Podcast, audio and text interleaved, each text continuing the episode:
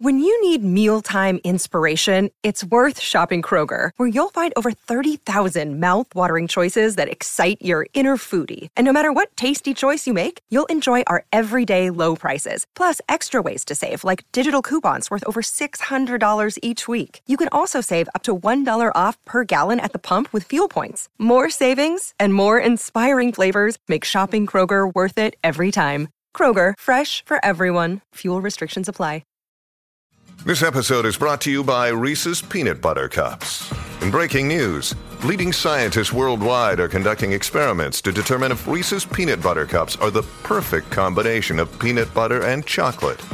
However, it appears the study was inconclusive, as the scientists couldn't help but eat all the Reese's.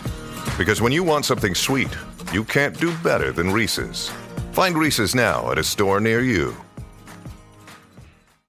Maryland sports fans, there's only one sports book in the great state of Maryland with over 50 years' experience booking bets and supporting customers. Betfred Sportsbook at Longshots is now open and is the only sports book in Frederick offering cash betting on football, basketball, world soccer, and more. Visit the Betfred Sportsbook at I 270 and MD 85 in Frederick, right next to Longshots off track betting. Go to BetfredSports.com for more information and your chance to win exclusive merchandise. Must be 21 or older. Play responsibly. For help, call 1 800 Gambler. Hello, and welcome back to Band Biographies. I'm Tom Austin Morgan, your host, and I'm here to talk about what's been going on since the mammoth permanent record podcast Joshua Tree album episode was released last month, and what you can expect from this month's episode. I'll also be talking about my experience at Skamouth Festival, which was my first gig in Sham 69. Firstly, I'd like to thank Brian and Sarah from the Permanent Record podcast for allowing me to stitch four of their episodes together and put it out on my feed. I wasn't really expecting big download numbers, not because the episodes are bad, of course, just that all four of them together added up to over 8 hours, and they'd already been published individually by Permanent Record Podcast. However, it's quickly become one of the most downloaded episodes of mine that isn't a documentary, so I'd like to thank you all for downloading it and hopefully listening all the way through. If you enjoyed what you heard, you really should subscribe to the Permanent Record podcast and let Brian and Sarah know that you found out about them through band biographies. Now, there have been no new reviews left on Apple Podcasts this month. I'd love to have some more to read out on next month's episode, so do go over there right now if you're listening on Apple Podcasts and leave a 5 star rating and a review. If you can't think of what to say about the podcast, why not just leave a review of your favourite band, your favourite album, your favourite gig, or your favourite festival experience? I'd love to hear from you, and it helps this show become more visible on the charts. Thank you. As I said earlier in this introduction, I played my first gig with Sham 69 on the weekend of the 2nd of October. Previous guest on the show, Paul and I drove up in his van as we'd been told that each band needed to provide a full backline and even their own drum kit, which seemed strange, but why not? It had been a while since I played through my own amp, and even longer since playing with my own cabs, so we loaded up and headed to Great Yarmouth, a drive of about 150 miles. Incidentally, this is the furthest I've ever travelled to play a gig. We got there about midday, a good seven hours before we were due to go on stage, so loads of time to get settled and ready. And as soon as we arrived, we sat down with Tim, the singer, and he was with Rick Buckler, who used to play drums in the Jam. So that was surreal. Rick's a really nice bloke, and we went and watched a Q&A with the pair of them on stage, which also gave me my first look at the stage itself. It was certainly wide, but didn't look too intimidating, so that was good. We were also then told that five or six of the bands had pulled out at the last minute, either because of travel restrictions from abroad or the fuel shortage here in the UK. So our slot had been moved to the same time, but on the Sunday. Fine, that means we had a whole day to enjoy the music and really chill out. Unfortunately, virtually all the bands I actually wanted to see were the ones that had pulled out, which was disappointing, but you make the most of what you're given, and the music was great anyway, and the people there were amazing. Everyone was having a great time and were all really friendly. Not a single person was over cranking it on the booze and getting messy and aggressive. Everyone looked great in their Northern Soul gear or their skinhead uniforms of acid wash jeans, Ben Sherman shirts, braces, and boots. It was awesome. And then we had to sleep in the caravan. I hate caravans. I've always had a hatred of them ever since my younger days, going on holiday with my family in leaky, cold, small caravans. This caravan itself was really nice with loads of space, except in the bedrooms. The master bedroom with the double bed always goes to Ian, the drummer, as he's the oldest and longest serving member in the band. The two other bedrooms are tiny and have two single beds each, except they're only just wide enough to lay on. So if you move at all, you could easily find yourself on the floor. So I had an awful first few hours sleep. So I decided to take my bedding into the lounge and slept on the massive sofa in there, which was much more comfortable. Now, Sunday passed by with everyone getting into their own headspace and mentally preparing for the gig. It was Sham 69's first gig since the end of 2019, I believe, so everyone was a little bit green. And being my first gig, I really wanted to kind of get in the zone myself. So we all sat quite quietly and kind of did our own thing for the day. None of us went and watched any music, which was a bit of a shame, but it just felt like the right thing to do. We had a brief run through of some of the set unplugged and moved ourselves into the green room about an hour before we had to go on. Now, the green room was much less plush than it might sound. You may have seen a picture I took of it on social media. We were sharing our space with some washer dryers as well as the backstage toilet, which was nice. When we went out on stage to set our gear up and make sure everything was in tune, we then found out that we could use the entire backline, including amps and drum kits.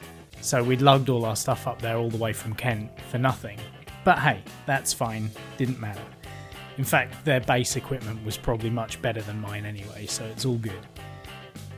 But what I did notice was that the stage was much deeper than it had looked yesterday from being in front of it, and I cursed myself for not buying a wireless system so I could freely move about on it. That was the first thing that started playing on my mind. The second was when we were introduced and took to the stage, was the number of people there. There were hundreds, probably more than a thousand, I couldn't quite see past all the lights, but I know how many people were in that room earlier on, and it was easily over a thousand. Again, the most people I've ever played in front of. Then there were no drums coming through on my monitors, not the best thing for a bassist. And no matter what I tried, I couldn't quite catch the eye of the sound guy, so that was something I just had to play through. About halfway through the set, we played Hurry Up Harry, one of Sham 69's most well known songs, and all of a sudden everyone was singing, not just the minority of people who knew the deeper cuts that we'd played to that point. Also, loads of phones came out with cameras on, flashlights, it was mad. And that was when it hit me that I'm playing in a band whose fans really know the songs, and suddenly I was very aware of each note I was playing, which isn't great from a performance perspective. Now, the set went well, but I wasn't happy with my performance. I've always been my own worst critic. I've rarely played a perfect gig. I think I can probably say that I've done it once. But everyone else was happy, and soon the high of what I'd achieved really kicked in. Tim and Ian left about half an hour after we finished the set to get back home straight away but Paul and I stayed to soak in the atmosphere, and that's when weird things started happening. I was grabbed by a couple of people and asked why we didn't have any merch for sale. I had no idea. We were asked to have photos taken with people and sign set lists, and I even got quite openly come onto by one woman who wanted to pay back in kind for the pleasure I'd given her that evening. This was new and completely unexpected, so I made my excuses and disappeared back into the audience. After getting home on the Monday afternoon, it took me about a week to figure out if I'd actually enjoyed it, but on reflection, what a weekend.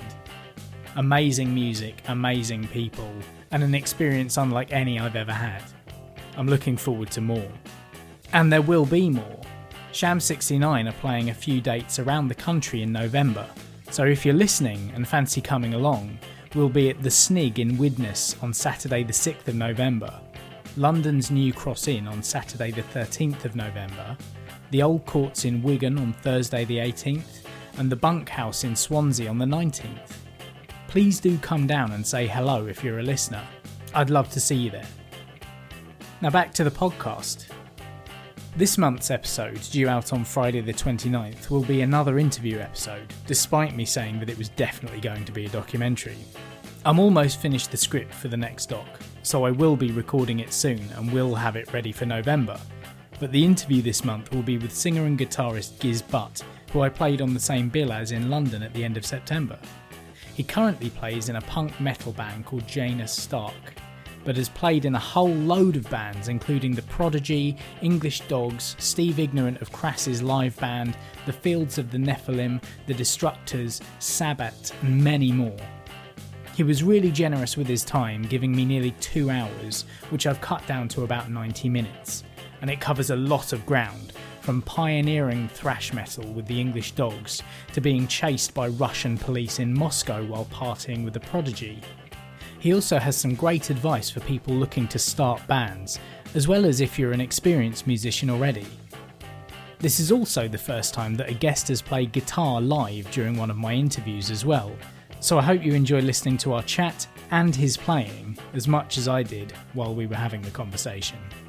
As ever, it's been an absolute pleasure to talk to you. I really hope to meet a few of you at the Sham 69 gigs in November, and please do reach out to me on Facebook, Twitter, Instagram, or by email, as well as leaving those ratings and reviews on Apple Podcasts.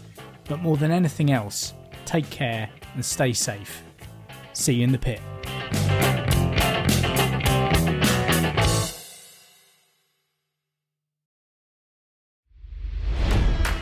It's NFL draft season, and that means it's time to start thinking about fantasy football.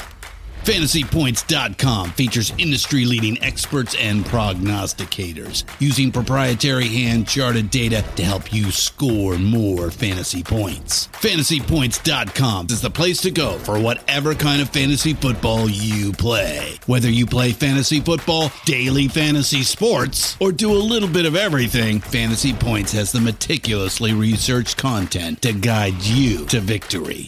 And why wait for the fall? Fantasy Points also covers the new spring football league, the UFL. Join the guru, John Hansen, Scott Barrett, Joe Dolan, and other massive names in the fantasy football universe with an exclusive offer. Use code Pantheon for 15% off any fantasy points package, including the all in package, with access to every article, tool, and data nugget that Fantasy Points has to offer.